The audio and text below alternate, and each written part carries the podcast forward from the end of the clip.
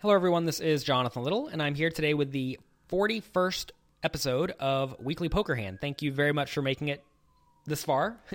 and if you have not listened to the past episodes, definitely check them out on jonathanlittlepoker.com, or you can subscribe on iTunes. But on jonathanlittlepoker.com, you can actually go back and watch the videos of all of these. If you're not watching this on jonathanlittlepoker.com, you can see the full video version of these there instead of only the audio version at iTunes. So be aware of that. Um, so in this hand, I have been focusing a lot recently on pinpointing my opponent's exact errors and getting well well out of line to exploit them. And in this hand, I actually knew a lot about the player in the cutoff. He bets the turn with an extraordinarily tight range. So this is the type of player who raises pre-flop, continuation bets a lot on the flop, then plays super straightforward on the turn. And I've actually been discussing this concept a lot because it is a huge part of my newest book called Strategies for Beating Small Stakes Poker Tournaments. That is the number one seller on Amazon in the poker and gambling section. So check that out if you have not already. And one of the main traits of small stakes poker players is they play they they've read enough books to know they should be raising a lot pre-flop. They also read enough books and study enough training material to know they need to be continuation betting a lot. But then they don't really know what to do on the turn in the river, especially once big bets come in. So a lot of players revert to playing very straightforwardly on the turn in the river. And if you can pinpoint a guy who is going to be playing in that manner, you can make pretty big folds with hands that are normally pretty strong.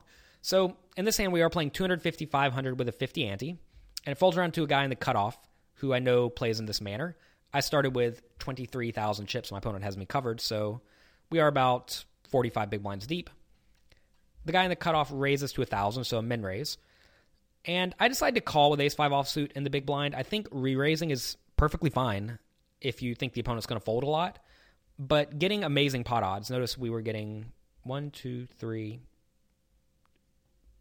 four, like four and a half to one pot odds, which is fantastic. You don't have to win very often in that scenario.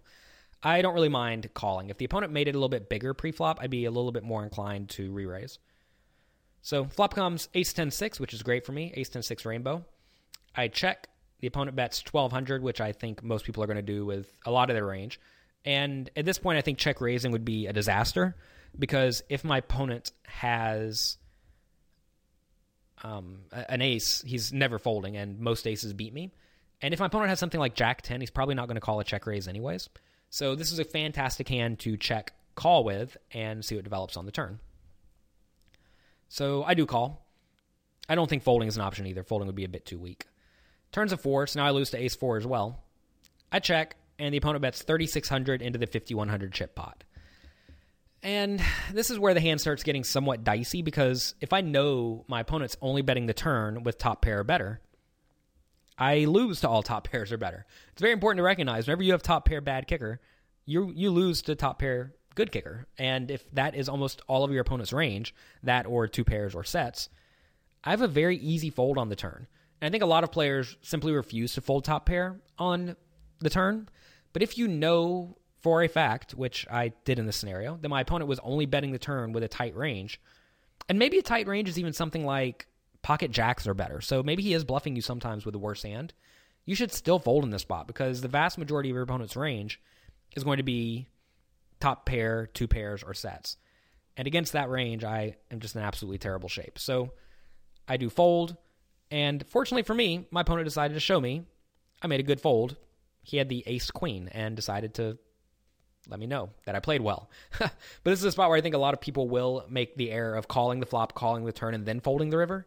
But if you know your opponent's going to play in a straightforward manner on the turn, just give him the pot. So thank you guys very much for watching. Before you leave, definitely check out my newest book. You can get it on Amazon. It's called Strategies for Beating Small Stakes Poker Tournaments. It is the bestseller in the poker and gambling section for all Kindle books, um, which I'm really excited about. And it's only $4.99. I wanted to make it as accessible as possible for you guys so that everyone could afford it and learn how to beat the small stakes games. Because if you study your opponents well in the small stakes games, there's absolutely no reason why you should not win if you work harder on your game and study diligently. So check that out. You can get that on Amazon. Thank you very much for watching, and I will talk to you next week.